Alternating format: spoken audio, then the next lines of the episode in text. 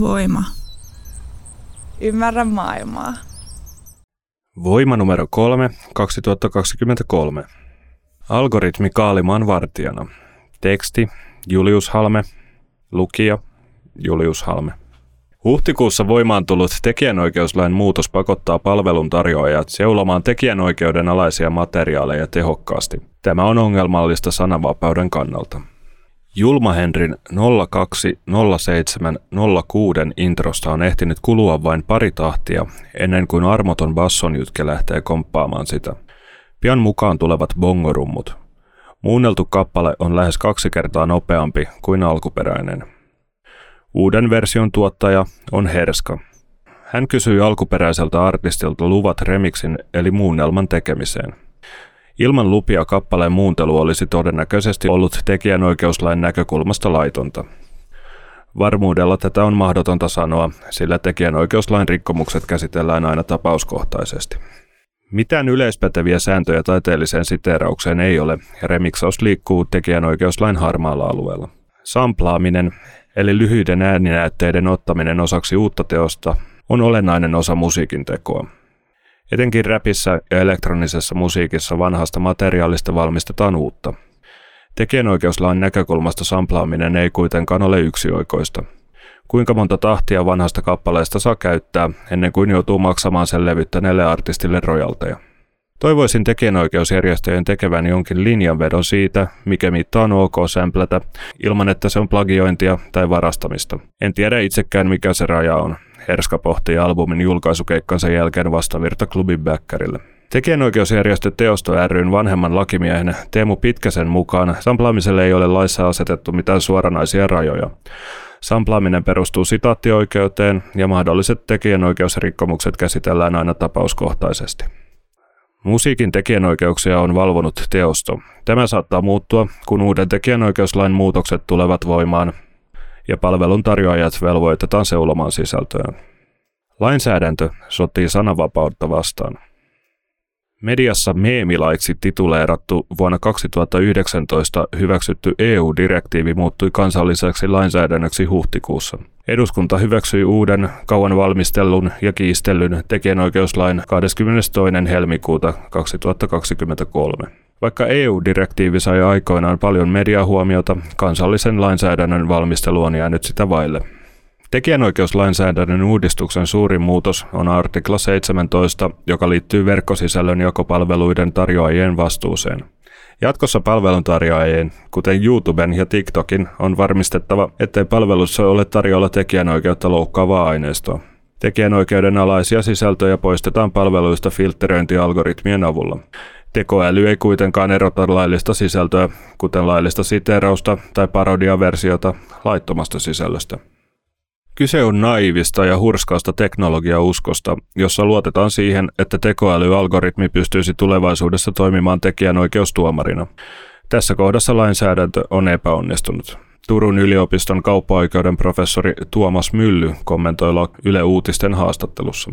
Samassa haastattelussa Mylly huomauttaa, että hallituksen alkuperäisessä esitysluonnoksessa lokakuussa vuonna 2021 oli enemmän erilaisia oikeusturvatakuita. Luonnos kuitenkin sai kyytiä tekijänoikeusjärjestöjen lobbauksen ansiosta. Teosto ja muut tekijänoikeusjärjestöt onnistuivat lobbaamisessaan erittäin hyvin. Opetus- ja kulttuuriministeriössä oli alkujaan edistyksellistä lainvalmistelua, mutta se onnistuttiin saamaan makulatuuriksi. Eli sulkahattuun tekijänoikeusjärjestöille, he ovat onnistuneet puolustamaan intressejään, Mylly totesi Yle Uutisille. Kansalaisjärjestöltä huutia. Kansalaisten oikeuksia erityisesti internetissä ajava Electronic Frontier Finland ry eli FIRY kritisoi lakia. Järjestö totesi lausunnossaan, että tekijänoikeuslaki on poikkeuksellisen monimutkainen ja vaikeatulkintainen laki, ja sellaiseksi se jäi muutoksen jälkeenkin. Täydentävä esitys ei korjannut pahimpia ongelmia, ja iso osa lokakuussa 2021 lausunnolla olleen esitysluonnoksen parannusehdotuksista jätettiin pois.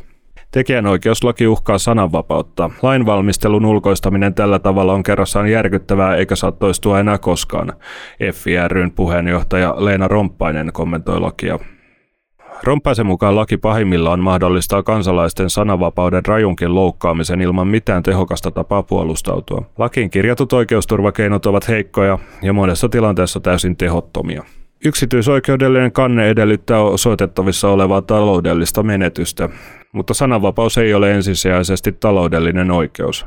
Mikä olisi vaikkapa blokatun vaalimainoksen takia menetetyn kansanedustajapaikan hinta?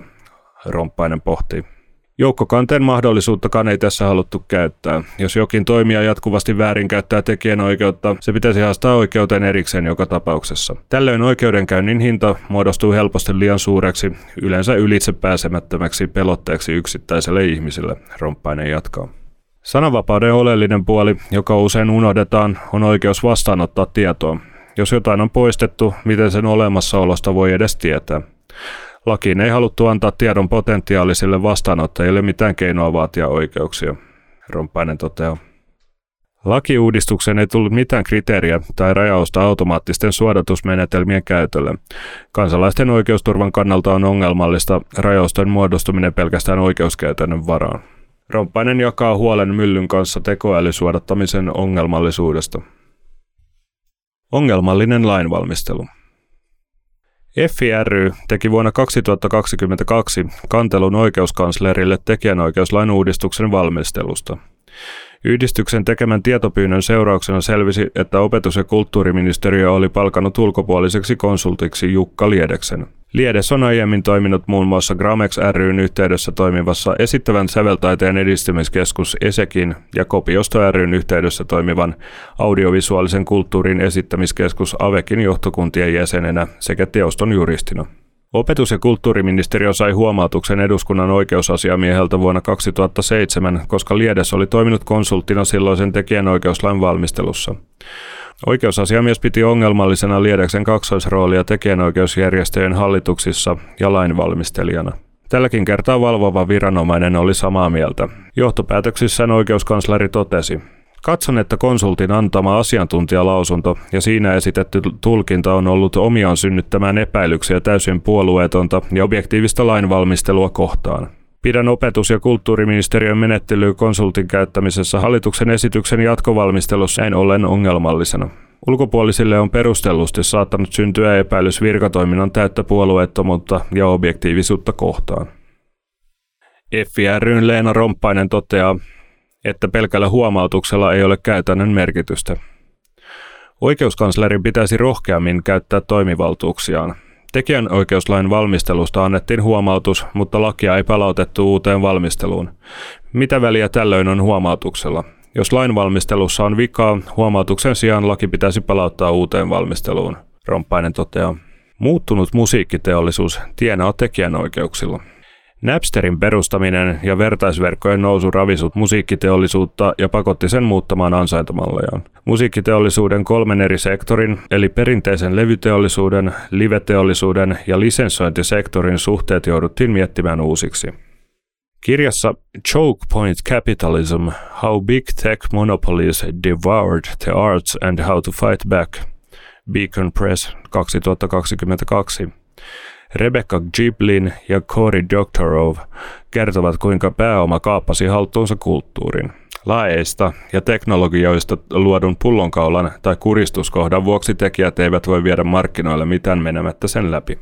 Hyvä esimerkki tästä on, kuinka kolme massiivista konsernia, Sony Music Entertainment, Universal Music Group ja Warner Music Group, omistavat 3 levyyhtiötä ja 3 musiikkikustantamaa, jotka kontrolloivat suurinta osaa maailman musiikista.